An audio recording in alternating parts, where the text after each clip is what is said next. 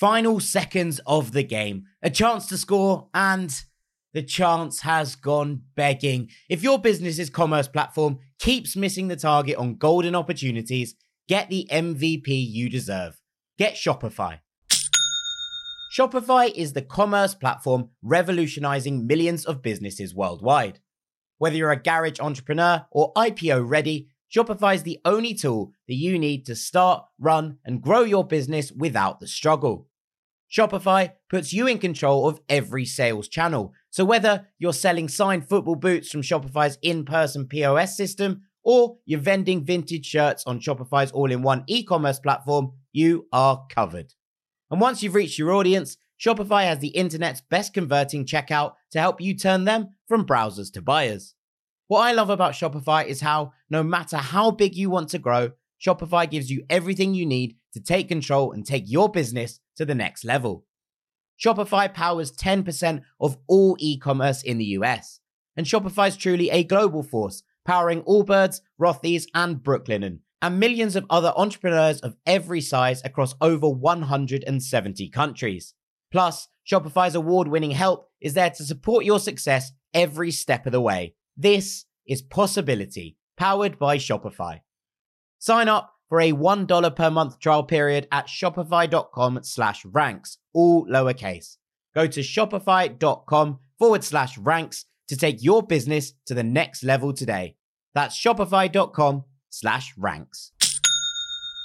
Looking for a fun way to win 25 times your money this football and basketball season? Test your skills on prize picks, the most exciting way to play daily fantasy sports. Just select two or more players, pick more or less on their projection for a wide variety of stats, and place your entry. It's as easy as that. If you have the skills, you can turn $10 into $250 with just a few taps. Easy gameplay, quick withdrawals, and injury insurance on your picks are what make Prize Picks the number one daily fantasy sports app. Ready to test your skills? Join the Prize Picks community of more than 7 million players who have already signed up. Right now, Prize Picks will match your first deposit up to $100. Just visit prizepicks.com slash play100 and use code play100. That's code play100 at prizepicks.com slash play100 for a first deposit match up to $100. Prize Picks, daily fantasy sports made easy.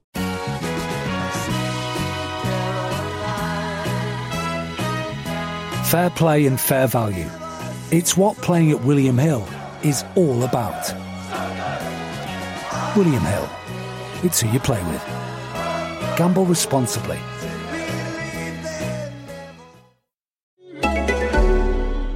It's Alphonso Davies, treble winner, and you're listening to Ranks FC.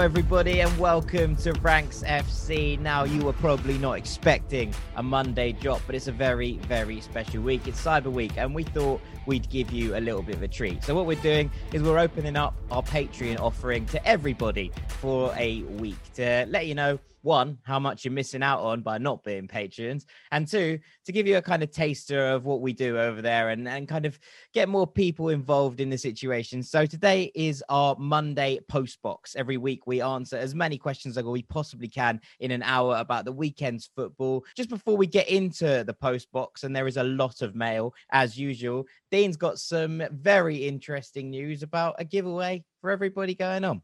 Yeah, I don't think we've ever done a giveaway before of any sort, whether it was BR Football Ranks, Ranks FC, just our general lives, whatever. But we have our first giveaway.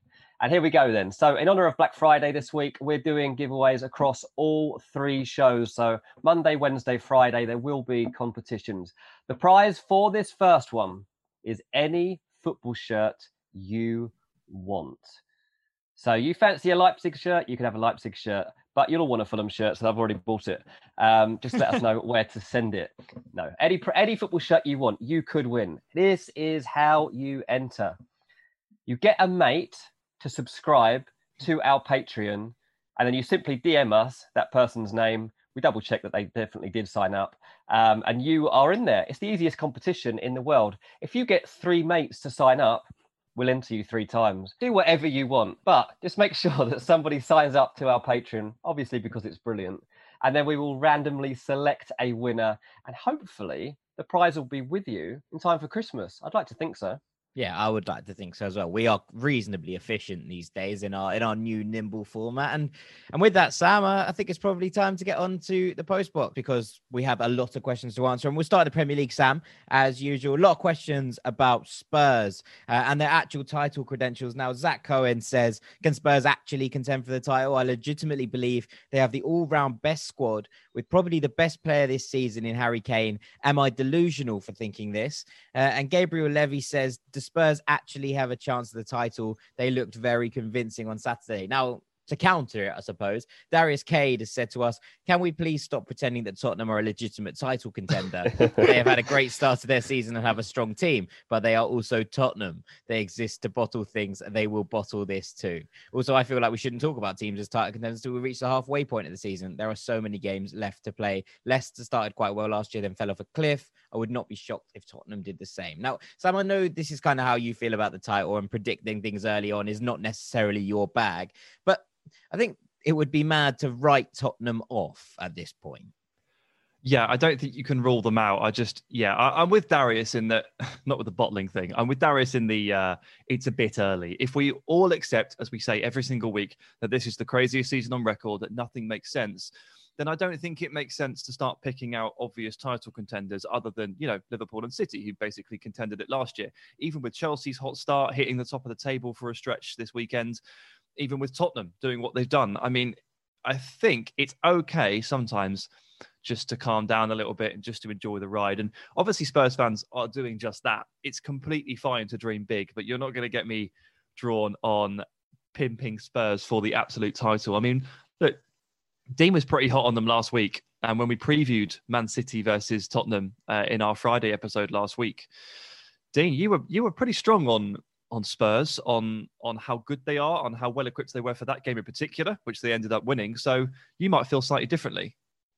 Yeah, I mean, I I, did predict a Spurs win, and I said that they were tough to beat, hard to score against, and tactically, I just thought that Pep's team would struggle to break them down. Um, and it was pretty much how the game unfolded. I mean, are Tottenham going to win the league? I don't think they are. No, and the reason I don't think they'll win the league is because Liverpool are going to.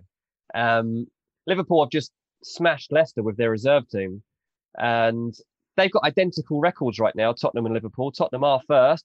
They've both won six, drawn two, lost one, both on 20 points. Um, both scored the same number of goals, 21.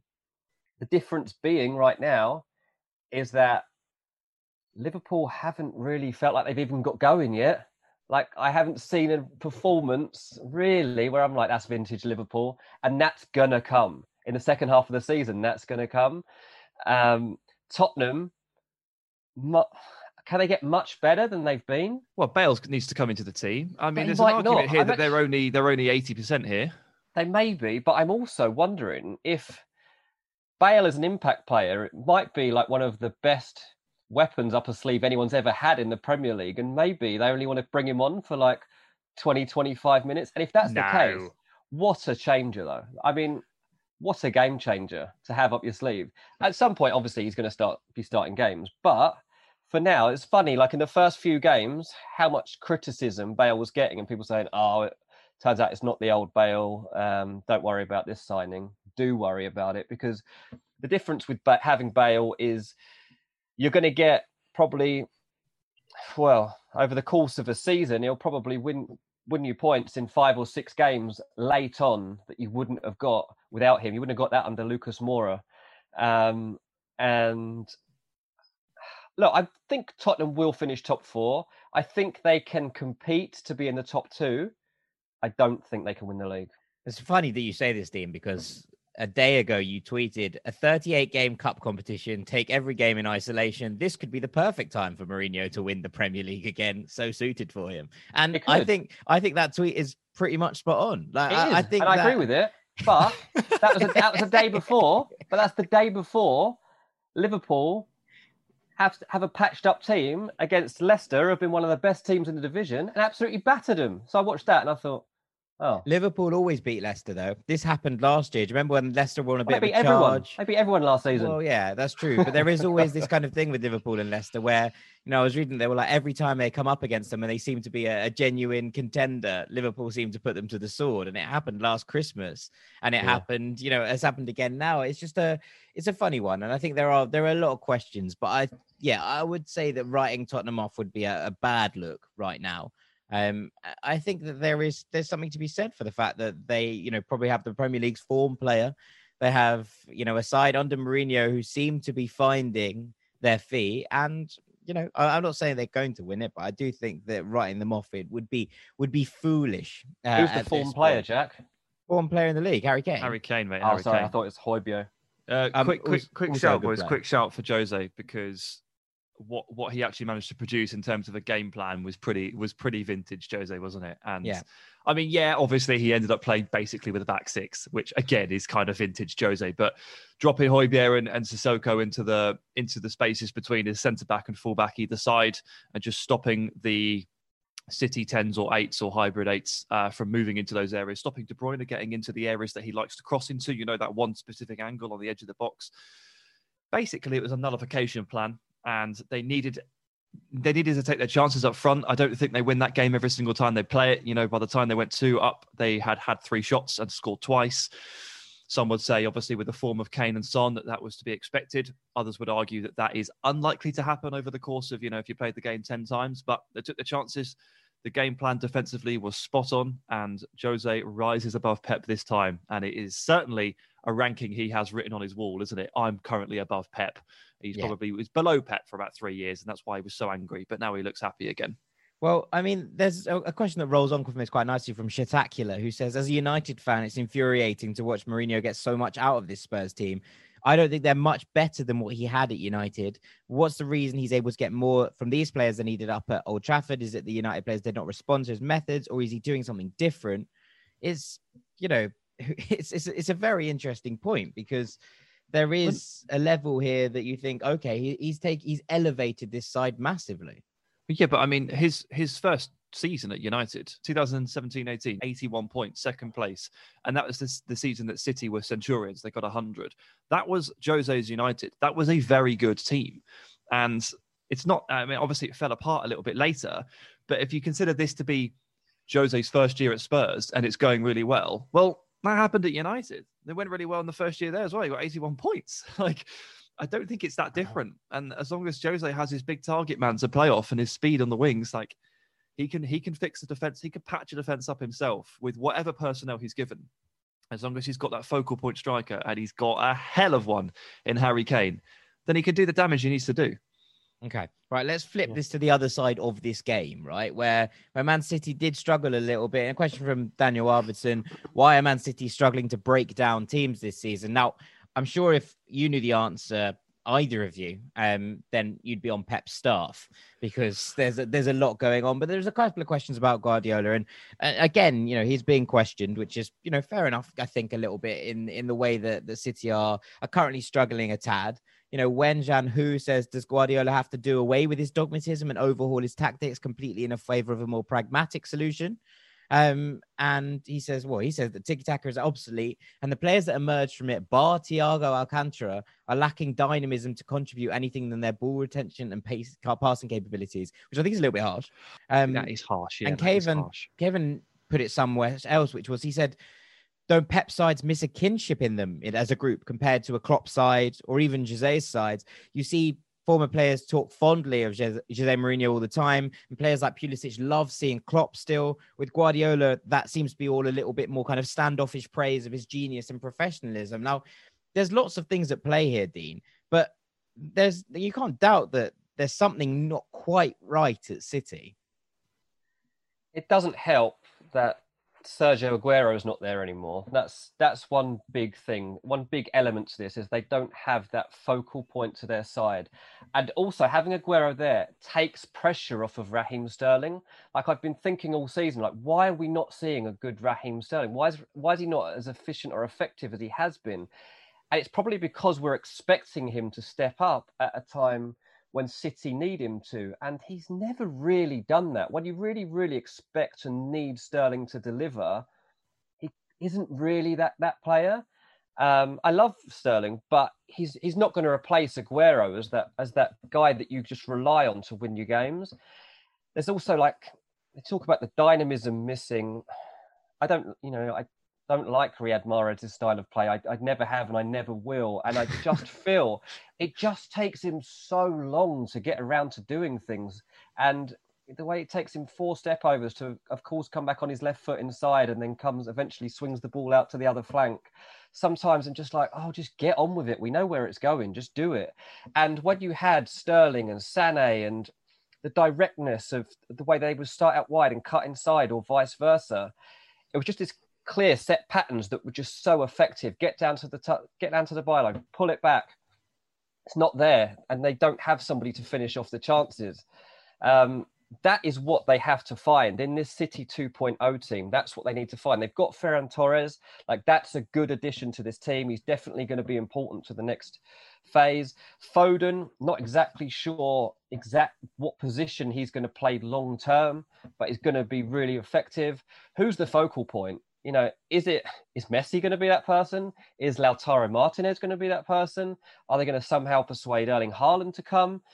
Somebody has to come in. Gabriel Jesus is probably going to get a new contract this season, but I don't think Gabriel Jesus is is a man you can consistently rely on to replace Sergio Aguero. Gabriel Jesus, man, so frustrating. I mean, you talk about you talk about just that that that that last bit. Of, Mother Teresa had more of a killer instinct than Gabby Jesus in front of goal, didn't she? I mean, he's just yes. so frustrating. Like, take the shot, take the onus, take the responsibility. Look, no Aguero, huge problem. And Dean referenced City 2.0 there, which I think is fitting because I've been thinking, I was watching him on Saturday, thinking this City are back to first season Guardiola here. They don't look that far off that kind of disjointed, you know, kind of mess of a team that didn't quite know what to do with regard to pressing, with regard to how to operate in certain areas. There was no, again, you have Hasenhüttl automatisms. It doesn't seem to be automatic. Those two years that they spent at the very, very pinnacle, everything was instinctive. And right now, everything, they doubt everything. And there was a, an article in The Athletic which described um, City going 1 0 up and then them getting the yips, you know, when like a punter can't, or sorry, like a field goal kicker just gets the yips and he just can't make he just can't make the clutch kick. City, when they go one nil up, didn't apply this weekend, but generally they start to panic once they're one up because it comes and it comes back to the original question from Daniel Arvidsson: Why are they struggling to break teams down? They're nervous. This is the first time in three years that I'm looking at players on the ball and City and thinking, you're actually nervous with the ball. You're not confident in yourselves. And if any of us could offer the solution to this, you're right. We'd either be on Pep's staff or we'd be Pep Guardiola himself. And we can't answer that question. But there are serious problems here. Uh, I've got the solution, by the way. I've, oh, I've found it for them, so it's fine. Uh, they play Fulham in two weeks. Oh, and that will that will no doubt uh, fire City back into into some sort of five 0 Sterling scores four yeah. Um, I would say though that I feel as a big Guardiola fan, as you know, it, it's one of those things where I find it hard to lay the blame completely at the player's door here, Dean. And I think you know what you while what you say about Mahrez has has merit in that he does take a long time to do things. He is quite a languid player, and that does frustrate players at times. And I can I can see why that does wind people up. Uh, you know, Pep has multiple options here like you say, Ferran's there, Foden's there, Sterling's there, Bernardo's there. It's not like a oh, you have to play Mahrez every week. If that was the issue and the only issue, there are there are alternative options. And the fact that that Mahrez continues to get in his team is because he cre- provides that creative spark, and he does you know bring something to the table that no one else does. And there's a reason that Pep keeps keeps picking him because you know, it's not like he's starved for options and therefore on the right wing he only has one player to go to. There are there are plenty here, and I think it's hard to lay it at his door in that way because if it was as simple as that, then you'd imagine that there would just be a far heavier rotation. And yet, when magic moments of magic happen from the City team, they often do come from the left foot of Riyad Mahrez. Yeah, I know he's a good player. I am aware of that, um, and I'm sure, like, if you were to see him on a daily basis, you'd be amazed at like just how good he actually is at football. It's just that it's harder to judge Mahrez when he doesn't have Aguero up there with him as that player that he needs in the centre. Maybe he doesn't have him to, to play off of in the same way. But perhaps he finds that frustrating. I don't know. But this is a Man City team that we got used to scoring over 100 goals a season.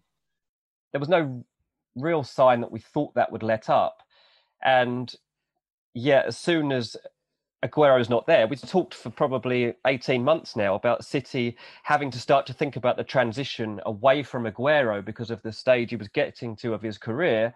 What what happens next? What happens next? And we still, all we know right now is that the team doesn't work without him. They need him back, and they're having to be very careful about how they manage him because he is the most important cog. It turns out of that of that front line, and yet they can't really afford to rest him, even in the smaller games. Well, he is the most important cog when the entire team isn't functioning, right? Which is what we have right now. Like when yeah. it functions properly, and I don't think he's like, for example, I don't think it'd be like, oh, pop Aguero in, and suddenly they're pressing just like they did two years ago. They're just as cohesive as they were. What Aguero does is he gets you out of a hole. They're, put, they're digging holes for themselves and they can't get out of them because Aguero can't come in with the brace and save them. And he doesn't just fix the team wide issues. He just kind of papers over the cracks. But right now, they need a plaster, and his name is Aguero.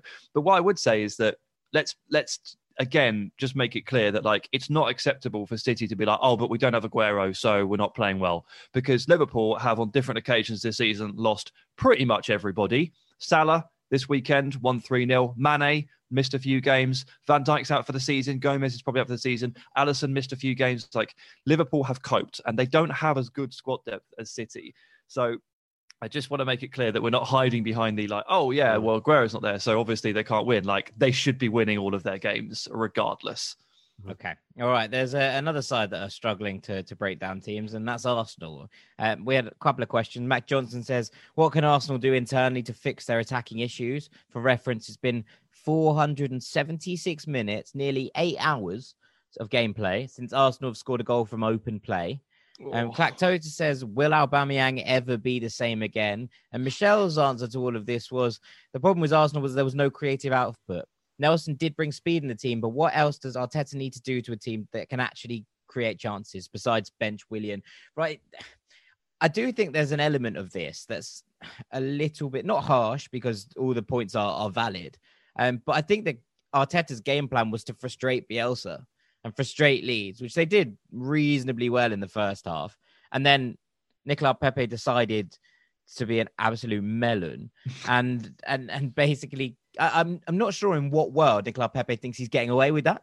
You know, at what, at what point he's like, oh yeah, they won't see that on VAR. I just headbutted someone. Like, it, like it, it blows my mind, blows my mind. But I do think that there is a problem with Arsenal's attentive uh, uh, in in open play, as obviously has been has been hiding out here, Sam. But but it's one of those things that I think at, up to the point where Pepe got sent off, the game plan was working quite nicely against Leeds. It was, and to be fair, Leeds only got worse through that half because they they got frustrated and they started taking pot shots and stuff. And like obviously, you hit the, the woodwork three or four times, you feel unfortunate not to win. But Arsenal arguably did quite well defensively ultimately. Um, what I would say is, and it's a really basic point here. You're gonna you're gonna laugh at me. But ultimately, I think Arsenal's biggest problem, or Arteta's biggest problem, with regard to the lack of creativity in open play, is that they actually just don't field enough attacking or creative players. And sometimes you can go around the houses with these things and you can you can look at the tactics you can look at the dynamics and ultimately you can also just look at the the, the team that they're fielding and you just you just think well yeah you're not fielding any attacking or creative players, are you? Like often Saka starts on the bench at this point with definitely with no Thomas Partey. Sometimes they end up with, you know, you've got Xhaka or Elneny in there. You've got Willian who is he's doing a lot of the fundamentals, but he's not creating much in terms of a spark. Lacazette's been drifting in and out of games. Aubameyang is not a creative player anyway. All of a sudden, you're looking at these Arsenal teams sometimes, and you're like, you've got like two creative players on the pitch here, like literally two of two, and one of them is Thomas, who plays deep lying midfield. So from a very starting point, they are way too workmanlike. And it comes back to a point we've probably talked about a few times. They feel a little bit overcoached at times like the ingenuity and the spark has been taken out of their play and that they can't act on instinct and they are actually just kind of robotic and that definitely tallies up when you look at the, t- the players that Arteta chooses and you think you're you're too functional here so it sounds obvious but like just play more play more like attacking and creative players. And he tried to do that, I think, with Nicola Pepe, and Pepe got himself sent off and banned, I guess, for at least three games now. So there's there's another problem to uh, to deal with. But ultimately, I think they're way too conservative with their selections, and that has a huge knock-on impact. And Aubameyang will even be the same again. Clark Tota, I mean, he's ultimately not changed, mate. Honestly, he's never been a striker who creates his own chances. He's always been poacher extraordinaire. You've never asked Aubameyang to beat a couple of players and shoot.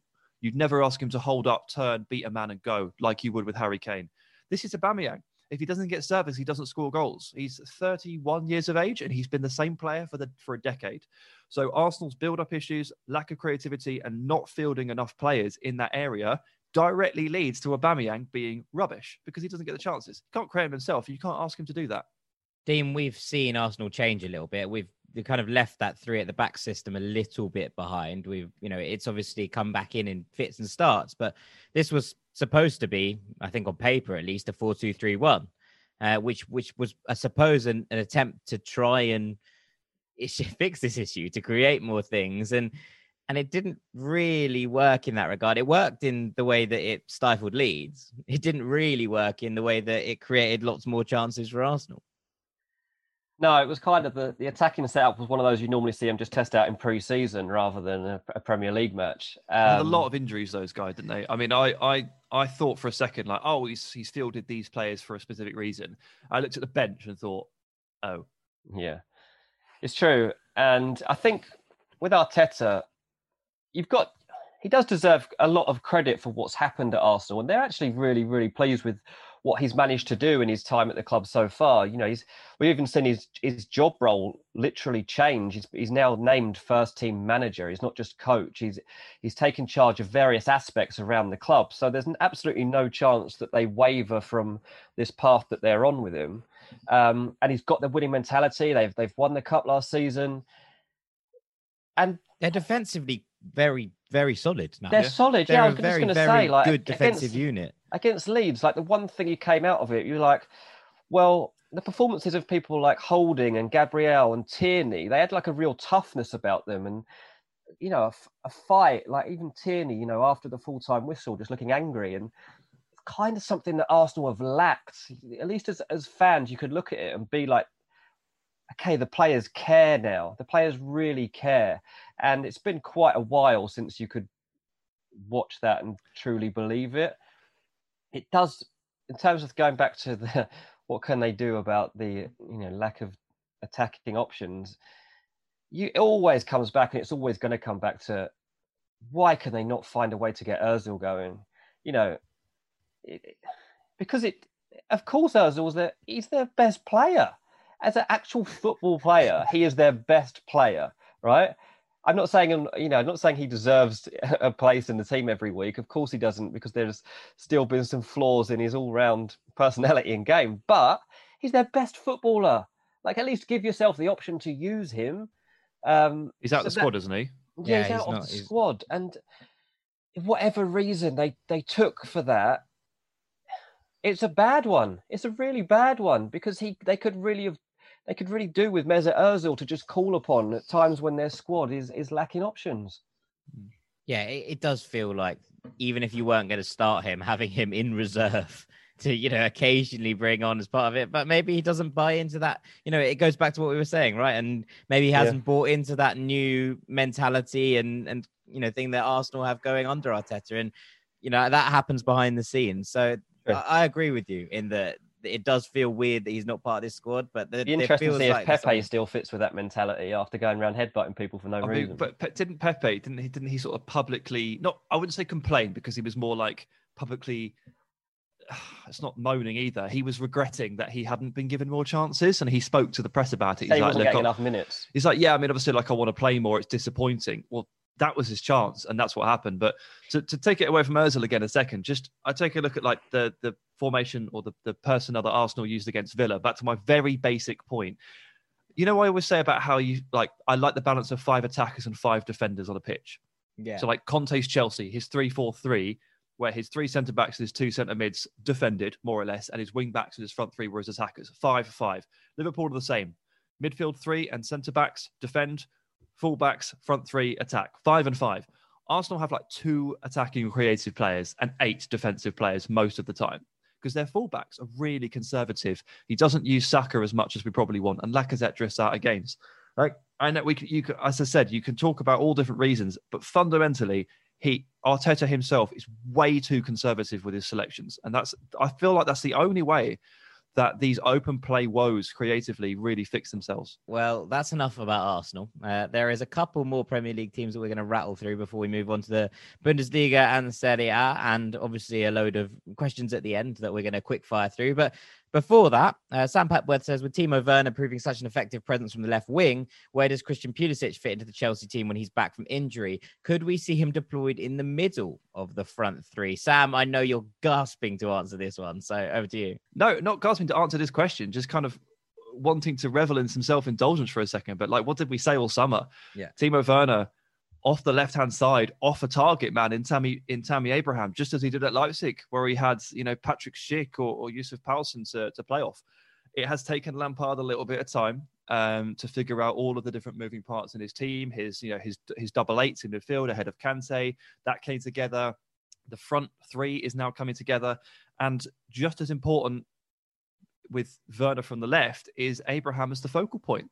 These players are really enjoying playing off him and using him as a decoy. This Chelsea team is singing partially as a result of Tammy Abraham playing and winning that role back as the number nine.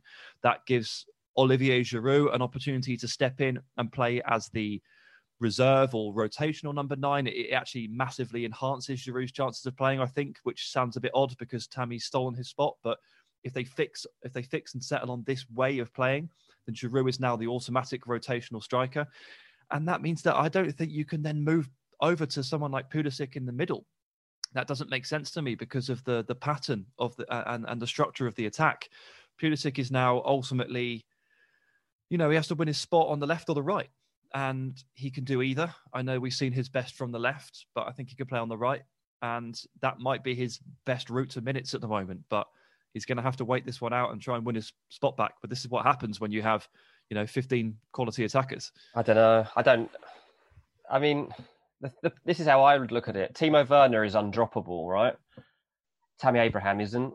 I think. I think the easy option for Lampard is still to put Pulisic back out wide. Werner goes back in the middle, and Ziyech stays out on the other flank. Like, I just that's what I see happening. It's a really tough one for Lampard because Abraham's given him, posed him a question. I don't think he thought he'd do possibly quite as well as this. And, you know, even a lot of Chelsea fans have been surprised at how much they've enjoyed what Abraham's been able to do. I just think that there's no way he's going to leave Werner out. Pulisic, the most obvious place is to put him is out on the left. I just see him putting Werner back in the middle. I think it'll happen. I hope it doesn't. I can see what you mean, but if he's smart, he doesn't do that. If he's smart, he just leaves Pulisic out until until an injury happens because you can't take. How can he leave take, Pulisic out, mate? Though when he plays, he's their best player. But you can't take Ziyech out because he's been an absolute magician. That's Werner, why you get rid of Tammy. No, you don't, because this whole attack is working. It's true. It's true. There are. It works. There, there is a valid point. It's like if it ain't broke, yeah, don't fix it, right? But I, I can see where you're coming from, Dean, and I think there's there's there's a very valid argument. I'm just looking at. I just know what Frank. I I just I look put myself in Frank Lampard's position. He like Pulisic is was their best player, right? Before these injuries set in, like Pulisic was their best player, and he knows what he's capable of. And I, I just think he'll he won't be able to resist. He might not play the first game he's back from injury, but by the second game, when he's like fully fit, he is not going to be able to resist leaving Pulisic on the bench. There's no way he'll put him straight in. I get it, I get it, but there are lots of games to go around here, so there are opportunities to um, circumvent this issue by citing fixture pile up and trying a few new things. But I think we know from what we've seen how this Chelsea attack starts to purr, and we, I think we know it's anchored off Tammy up front. Well, there we have it. We uh, we have an answer, uh, or, or at least Sam has an answer kind of. in terms of how, how to sort this out. Right after the break, we're going to be turning our sights to Europe and beyond. Don't go anywhere.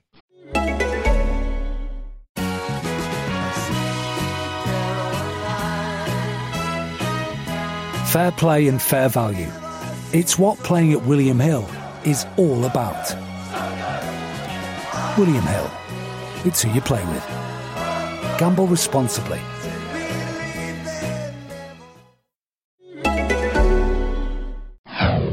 Welcome back to Ranks FC, where we are halfway through our Monday Patreon post box. Now, if you're enjoying yourself and you feel like you should get involved with this every week, we think you should, um, then you can come and join us, obviously, over on Patreon, where this is a weekly occurrence. You get your questions answered as well. We get through as many different Patreon questions as we can every single week, and it's a it's a whole load of fun. So, so we'd highly encourage you to come and join us over there. The link is in the description for this episode, or you can go to patreon.com forward slash ranks FC.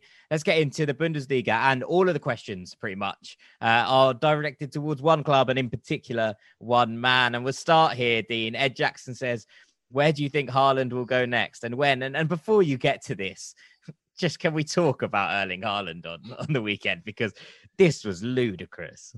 Watching Erling Haaland at the weekend against Hertha was actually quite funny, but I felt really, really sorry for Hertha because in any other game, they probably would have won. But Haaland just showed his superpowers and made a mockery of them because he's bigger than everyone else and he's faster than everyone else and he can kick it harder than everybody else. And it, it was either like when you're at school and Yeah, there's a kid, say. a kid that's grown and gone through puberty before everybody else, and so he just like shoves everyone out the way and just can storm past everyone. And for like two years, he's the best kid in the school, and then everybody else catches up, and you never hear of him again. Or it's like a computer game where you've just got a player that just stands out on your team, and you always get get the ball to him because he has um, a rating far higher than everybody else on the pitch, and just storms through. It was Adriano on PES 3, wasn't it? This was Yeah. this is it. It was like it was it was just unplayable. It didn't matter what you did. And and Haaland was just that, unplayable. He really, really was. Um, if you haven't seen, even just go and look at the goals from from that Dortmund game because it genuinely is quite funny. He's so fast, this lad. He's so fast. Anyway, let's get to. he- The reason he's at Dortmund is because he was excited about what they were building and what he would be part of, and it was a stepping stone to where he wants to be on his overall journey, right? And it was a really good decision to to go there. He wants to play with people like Reyna and I know Bellingham wasn't there at the time, but like that he knows that they're the type of players that they're going to be targeting, and he wants to come through with a lot of players that are still emerging and trying stuff. And that's he he can be the star man in a team like that, right? Where he goes next is really, really difficult to predict. I don't think he's going to leave yet. I really don't. I think he's going to stay at Dortmund for another year. I think that As in a year, as in he won't leave next summer. Even. I don't think he'll be- leave in the summer. No, I think it'll be the summer after. I think he's gonna. I think he'll see this through for a little bit, unless there's like a project which defines how he fits into it clearly and what what the overall philosophy is, and it, he just can't turn it down. I can't think of anyone, to be honest, that he would be that tempted by. Is there the sentimental draw of Man City given his father? Maybe, but I don't. I don't know if he'll go there yet. I don't think he'll take that step yet. Like City is, it's kind of a gamble as well. There, there is definitely the temptation that it's City, but I think that they're still going to look at people like that are a bit more similar to Aguero before they go to Haaland. That's why you, there's always the links with like a Lautaro type figure, I think, in terms of like build and like where he's from. Like Similar in terms of nationality. nationality and like how tall he is. But Haaland, the thing, the thing with Haaland, right, is he's a mix of old school and new school. So he pretty much fits in with whoever you want, right? You could be, you can play any sort of football, and you can fit Haaland into your team. There is no other player out there like him right now. Like people say, okay, Mbappe, like he's going to be the best player in the world, right? They're just so different, aren't they? And if you were to, if you want a striker, you're, you're going to look at Haaland, I think, ahead of Mbappe. Unless you're Real Madrid with their Mbappe pot. Yeah, I mean, the cost here is surely a factor. Yeah, obviously, but I don't know. It's just re- it's going to be really interesting to see how this whole Haaland thing opens out. And he seems like he's got a really good team around him. You know, his dad and his the other representatives, and even himself. He seems like very focused. You don't you don't hear all these stories around him like you do with players like Jadon Sancho, where that are clearly upsetting the club, and he's out, you know, parties or flying off here and there. Haaland just seems to love football, and he gets angry at people when they ask him silly questions. He gets angry at people when they doubt him. That's the kind of footballer you want to be signing. This lad's going all the way to the top. Haaland is that is that player. You you say he's a mix of new school, old school. Dean, you're on fire today, by the way, with these references. I like it. He is. There are very few strikers, very few strikers that you could confidently say could play for Pep and or Jose Mourinho because of the different things that they would ask of their striker. And yet, Har- Haaland could play for anybody, and that includes those two ends of the spectrum. He is a remarkable, remarkable player. I just want to send my condolences to Matheus Cunha, who scored an unbelievably good goal in that game. And no one is going to remember it. We do, we do like goal. Matheus Cunha. He gets a fair bit of airtime on this podcast. So but he scored such a good goal, and then Haaland went and scored four. It's just it's a joke. But I mean, let's take it on to Dortmund as a whole. And and Seve Hoj says Dortmund seem to hold many keys to the future with young players, Haaland, Reyna, Bellingham. It doesn't appear to be so this season, but do you think they can topple the Bayern dominance in Germany? Or do you think they'll only stay until a larger club show interest in them? He says that he believes Dortmund have shown they have the capacity to become a top three club in the world if they kept and developed their the, the talent they have their hands on. But you know, we've spoken to we spoke to Christian Falk and the Summer Dean and there's other people who you know say that Dortmund aren't, aren't the kind of club to do that. They don't have the financial stability to hold on and basically be like, no, we're going to keep all these players and actually Mm. just keep marching onwards. It's going to be a, a a place where young talent is honed and they're reasonably happy with that. Yeah, I think it's important as well to bear in mind that Bundesliga clubs, particularly ones like Dortmund, are being really hit by the whole pandemic. And you've got basically the biggest stadium in Europe, right? Empty every week, pretty much. That's huge for a club like Dortmund. Um, and I think the Bundesliga is going to feel the effect of this in a year or so. And maybe that's why Haaland does become available if, if Dortmund do want to cash in and, and make some money while they can. I do kind of feel like they are a feeder club and will always be a feeder club until they decide otherwise. It's a place that Gio Reyna and Pulisic are going to raise their profile and then get the move of their dreams. I don't feel like any of these players are dreaming of ending up at Dortmund, but they know it's a club they would love to play for, yes, and they will give everything while they're there, but it's not the end of their mission.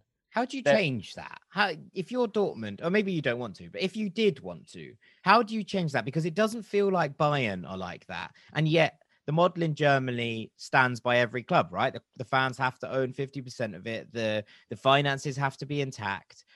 How do you change the mentality of a club like Dortmund so that it is a final destination rather than a stepping stone? Because it feels like Bayern are, are a final destination, but everyone else feels a bit like a stepping stone. Don't you just like basically say that? Don't you just assert that? I mean, ultimately, I think part of the pitch here for Dortmund, and this is this is a good thing and a bad thing, is that these players really want to go to Dortmund, partially because they know it's a wonderful place to develop and play, but also partially because they know they will not be trapped there.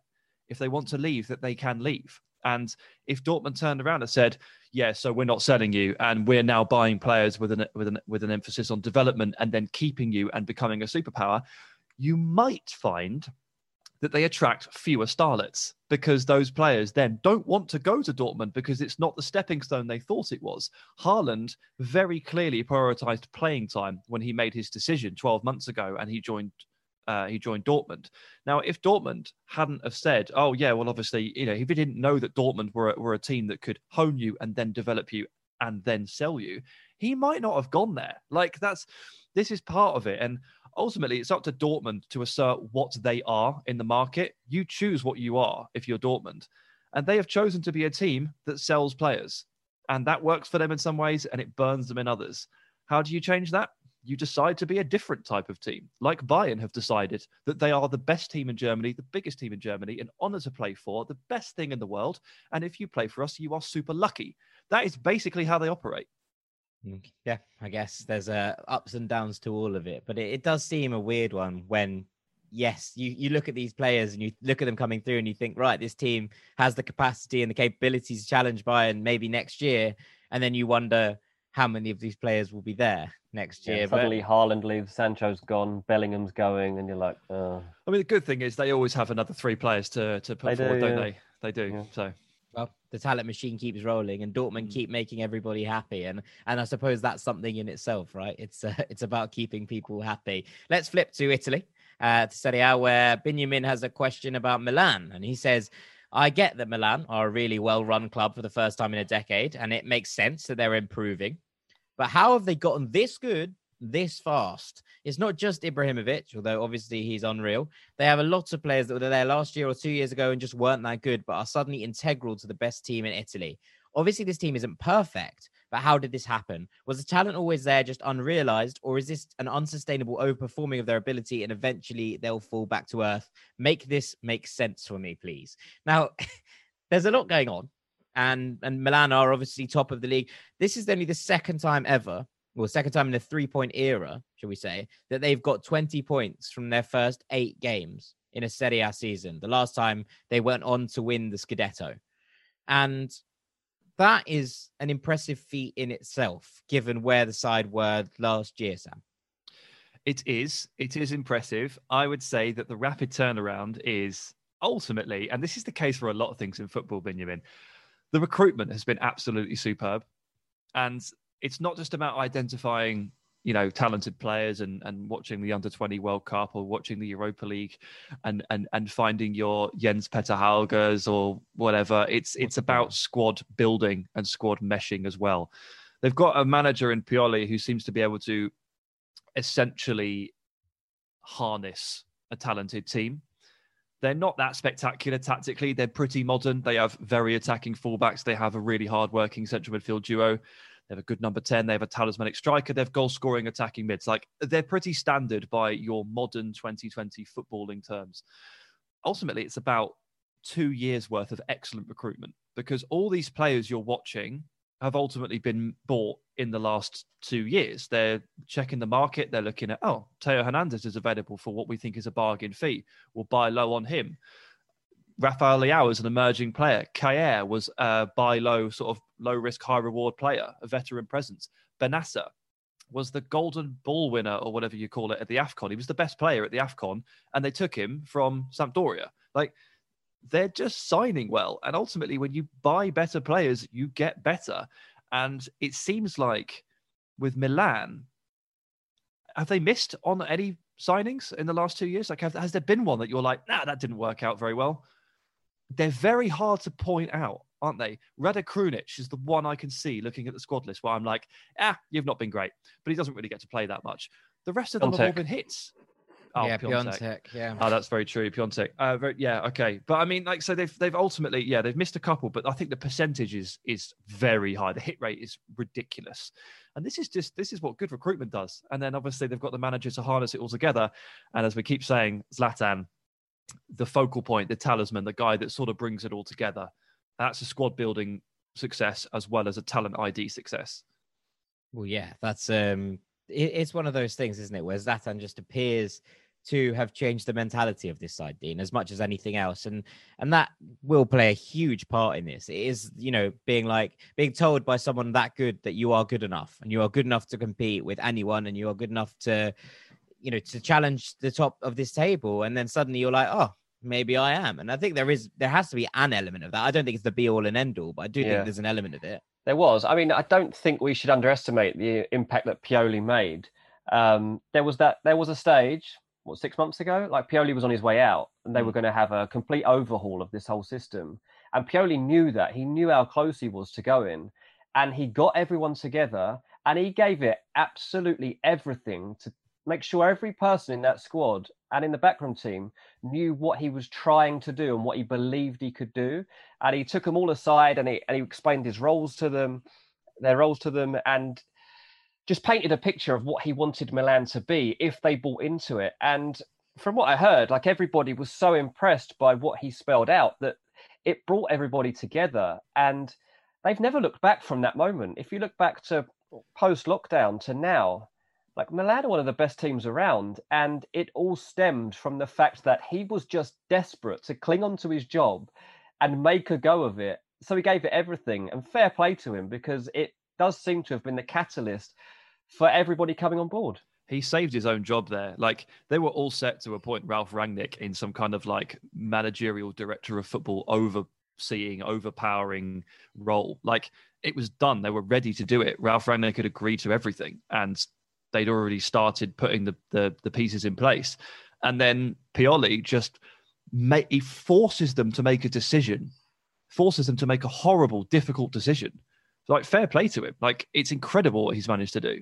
Oh, he's brought the levels of so many players up again, and I think that there's you know much that you much you have to give him pretty much all the credit for, and and that's why Milan are that's why Milan are, are doing well, isn't it? You know the background. It took a while for the the recruitment and all of these different bits to to actually come into place. But now it has fallen into place. It does seem like the the bones of it have been there for a while and it has now just finally clicked. And and it's taken a lot of different elements for that to happen.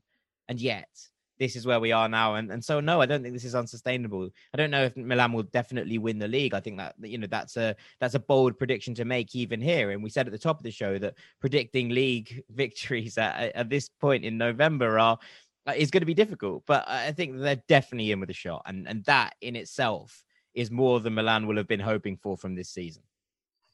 It's possible that Zlatan's goal return is somewhat unsustainable. Yes, agree. Just because it's of the also laws. possible it's not. yeah. okay, right. We've got a lot of quick fire questions. So we're going to finish with a little trip around the world, basically. But there's some from MLS, and we'll uh, we'll deal with them in the whole miss. But Dean, I've got one from John, which is only directed at you, and he wants to know your craziest moment working with Charlie from Sunderland till I die was. the craziest thing about it is I didn't even know he liked football. Actually, um, it was primarily just like a horse racing guy, and he was he was overseeing the whole thing, and he was a bit he was an odd he was an odd bloke. Um, he was just way way more posh than everyone on our desk anyway, and pretty unrelatable to be honest. But seemed to have very minimal interest or knowledge in football, so, and was just like the money guy and loves horse racing. That's what I always thought of him. So um, I don't have any crazy stories because I was so low down the ladder that he spent as little time with me as possible. But um, the only thing I can remember is he would wear ridiculous socks and loved horse racing. Okay. Um, well, there we have it. He didn't like football. That's a good. Um, I think that's a good enough uh, excuse as any. Um, okay. Mitch Hutchinson says, "Who's been the most impressive EPL signing so far?" I'll start with you, Sam. Oh no! I mean, I I've just struggle. said EPL. I hate the fact that I've just said Yeah, EPL. that's It really upsets me. I struggle. I struggle to get away from the idea that Jota has been nothing short of incredible. Um, but I mean, look, value for money wise, there's still a winner in Ferran Torres, which we said again back in June or whatever it was, whenever they managed to secure his signature. Like Ferran Torres for like 20 odd million is a joke. It's a joke of a deal. He is so, so good. And that is the best value deal of the summer, I think. But Jota has been an absolute standout. So has Pierre Emile Højbjerg. Yeah, little Yeah. shout for Allan as well. Hoybier was 15 million. That, that's that's unreal. He's 15 million, and like I don't, I don't know how to feel about that one because it was a rare everybody wins deal because everyone got money and everyone got a player. Because Yeah. Walker Peters has been fantastic for Southampton. Yeah, true, true. Everyone's happy and no one misses the player that they lost, but those players are playing brilliantly for their new teams. It makes Mm. no sense. No, everyone's having everyone's having a good time. Yeah, 25 million for Allan. I think is genuinely a really good bit of business from from Everton. I'm gonna I'm gonna stay on that path. Um, You're not going to go Jota. No, I've already so I've talked enough about Diogo Jota, mate. Um, I, I I know I knew that Diogo Jota was going to be an one. incredible, incredible signing. I knew it. I knew it, so there's no point me even going over it again. But yeah, fair play. Um, and talking of Allan, Sam McCrory asks, "What are your guys' thoughts on the tucked-in jersey? Who is the champion of this look?" He says he feels it's a difficult to pull off look and underappreciated, and Allan is championing it right now. No, in his opinion. Bellerin. Bellerin when he does it. I love yeah. it. It's so good when Bellerin does it. I, I was watching an Arsenal game a couple of weeks ago, and that was my favourite thing about the game. Just constantly looking at Bellerin with his tucked in shirt. KT3 is a wonderful tucker inner. Fullbacks look good then. I always think that if you tuck your shirt in, you look like you should be playing up front for Mansfield Town. And um, I can't shake that image from my head. So I hate it. Did There you say a- you used to wear your shirt tucked in? I did, yeah, a lot of the time because the shirts are all so big for me. I had no choice, no choice. That's what I was. Even when I played for like, go back when I was at Fulham and like in the academy or whatever, like you don't get the treatment you get now. We had the old first team kit. I was a small 14 year old wearing the number 10 shirt from the bloke who's about six foot four in the first team. It's ridiculous. you had to tuck it in, otherwise, it, I, it was I actually still walked- long sleeve, but it's actually short sleeve. Yeah, I had a bet. You had a you had a belt round it. It was like a dress. um, okay, let's go to MLS. Uh, Quinn Kaufman says, "Who do you guys back to do it in the MLS playoffs now that the stage is set?"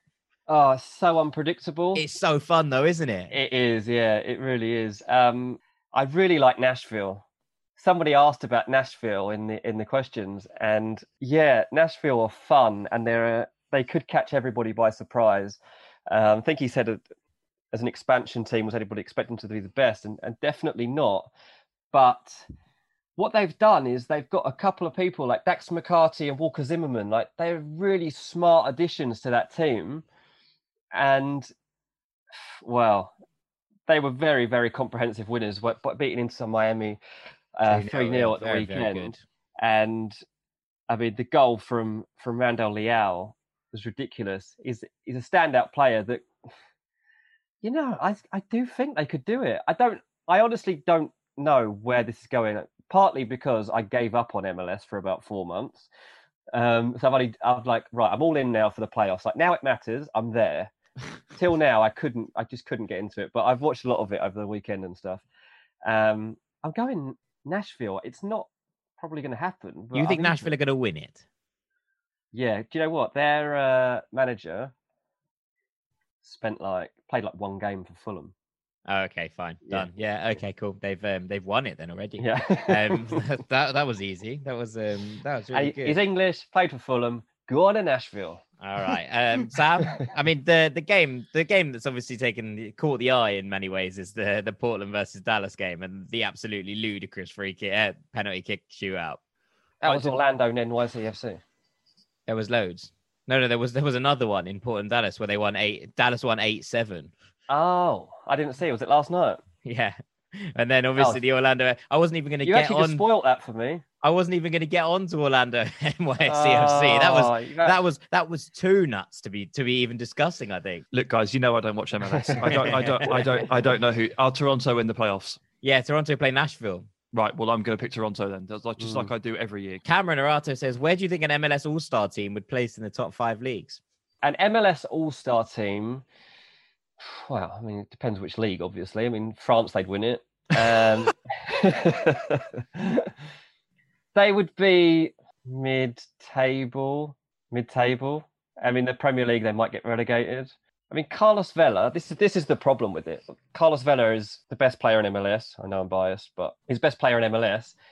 Where would he fare in the top five leagues in Europe? Do really well. No, Well, probably not. He'd probably be like a mid-range player, wouldn't he? I assumed that he'd be like a Europa League standard winger. Yeah, yeah, yeah. I think that's fair enough. I think that's exactly right. But that's what I mean. So if that's your best player, then where's the rest falling? Would, that, would the All Star team beat Burnley? At the moment, yeah. At the moment, they would. Yeah. But Yeah. Pete Bur- like Burnley from last season. Nah, Nah, I think Okay, Chris yeah, Wood. down. Chris Wood would bully it, wouldn't it? yeah, they wouldn't beat that team. Okay, last question. This is from Jeremy Tenesala. He says, with Pep staying on as City manager, what top club, if any, right now, can managers like Pochettino and Allegri go for? And before you say the obvious answer, no, Man United should not be considered in this situation. Um, it's a good question. Where would you chuck Poch or Allegri right now? Well, I mean, we're not expecting Ronald Koeman to last that long at Barcelona. So there's one obviously massive job that is surely up for grabs within the next six to 12 months. I get the feeling that Real Madrid are really committing to Zidane and Simeone is Atletico Madrid. So that's probably that one. And then, yeah, I mean, how does Pirlo get on at Juventus? Because if it doesn't go very well, then they will sack him. They are pretty ruthless like that. So I'd probably add Juve into the ring more for Pochettino than Allegri because I don't think they'd obviously go back to that. Whenever Hansi Flick decides to stop winning most of his games at Bayern Munich, that becomes available. But PSG surely is the one that's like, I don't know, man. It just doesn't feel like this is going to. Thomas Tuchel is going to be sticking around that much longer either. So Barca and PSG in the next twelve months, I expect to change managers. Yeah. And it would not surprise me if I don't actually I don't even know which combo it is, but Allegri or Poch took either of those jobs. I know what Poch has said in the past about Barca, but he seems to have carefully retracted those comments in search for employment. Yeah. Yeah, I did notice this. I think PSG is a good shout for Poch. I really do. Hmm. He'll win I think some it's stuff. perfect for him. That'd it be wins nice. stuff. He gets to spend some money. Gets to have a really good time. He Wasn't allowed to spend money for like three years. And Tuchel, he's in the last year of his contract, isn't he? Yeah. I think he is. I'm not sure Um, Allegri fits at Barcelona. no, Allegri, I think, is done. shut up, Dino. No He's not way. done. He just doesn't fit at Barca. Allegri would He's be done. great at PSG. Where's he going to go? He'd be brilliant Where's at he going to go? He'd be Uh, brilliant at he could go to Man. He could, Allegri could go to Man United and be a Yeah, that success. would Hang be on, a I'm going to sensible Google move. this. Allegri finished.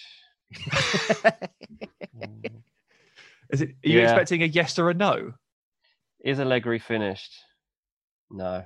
No, he's not. okay. Uh, no. So yeah, so that's interesting. Um,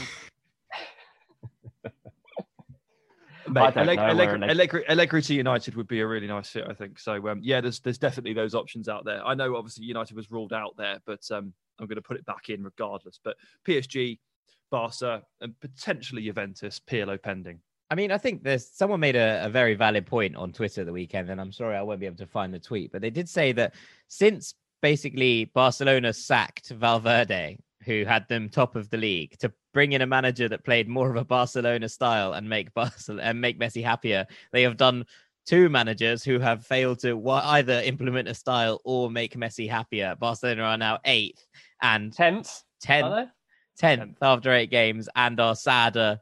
And Messi is sadder than he's ever been. He hates maybe, it. maybe He the hates point, it. maybe the Oh, point oh, sorry, wasn't. quick guys. I think Barca are 12th. Just looking Are oh, they at- 12 now? Maybe, maybe Allegri would would just sort the mess out. Maybe Allegri is actually the only person that can sort the mess at Messi Barcelona is out. done. Messi is done at Barcelona. All right, it's time to finish this podcast. Yeah, when when Dean starts making statements like Messi, Allegri's is done. finished. Messi is done. This podcast is over. This podcast is Farewell. See you on Patreon, guys. Um, well, Come Um, and join us for yeah. more, more sensible opinions like this every week. All right. Uh, and on that bombshell, as they say, uh, it's probably time for us to finish. Um, all that's really left for me to do is say thank you very much, Dean Jones. Cheers, Jack. Thank you very much, Mr. Sam Tighe. Cheers, buddy. I've been Jack Collins. This has been a free episode of the Patreon Postbox. And remember, if you do fancy joining us and making your Patreon loan deal permanent, uh, the link is in our bio or it's patreon.com forward slash ranks FC. It's less than a pint a month for the three of us to share, which is. We don't want to share basically though. unbelievable value frankly if you were buying one pint a month for us to share to get eight extra podcasts we think that that's uh it's pretty class frankly we think that's That pretty sounds like some kind So, of um, forfeit, having to share a pint with you two. What Yeah, have we done to deserve that, eh? I, But I don't know remember the competition as well, guys. Uh, and yeah, if you get somebody to join up, send us a DM with that person's name, and we will enter you in the competition to win a football shirt of your choice. If you want a name and number on the back, you can have you can have whatever you want basically from from this football shirt. So on that note, uh, we'll call this a day. And thank you so much for listening. It's been Ranks FC, and we'll see you on Wednesday for our big ranking episode. Take care, gang. See you later. Peace.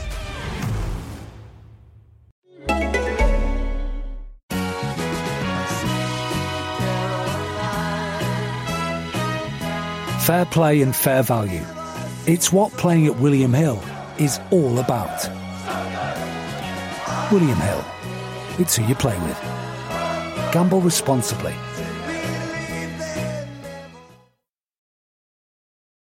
Final seconds of the game. A chance to score, and the chance has gone begging. If your business's commerce platform keeps missing the target on golden opportunities, get the MVP you deserve. Get Shopify. Shopify is the commerce platform revolutionizing millions of businesses worldwide.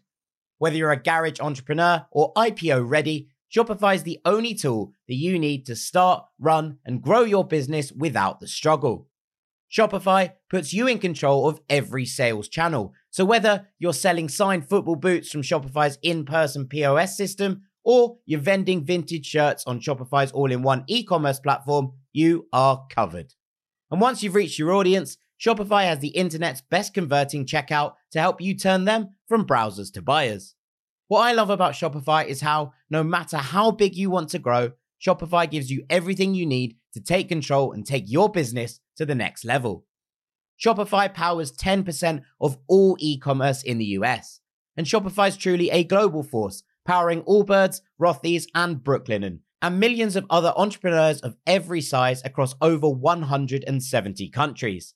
Plus, Shopify's award winning help is there to support your success every step of the way. This is Possibility, powered by Shopify.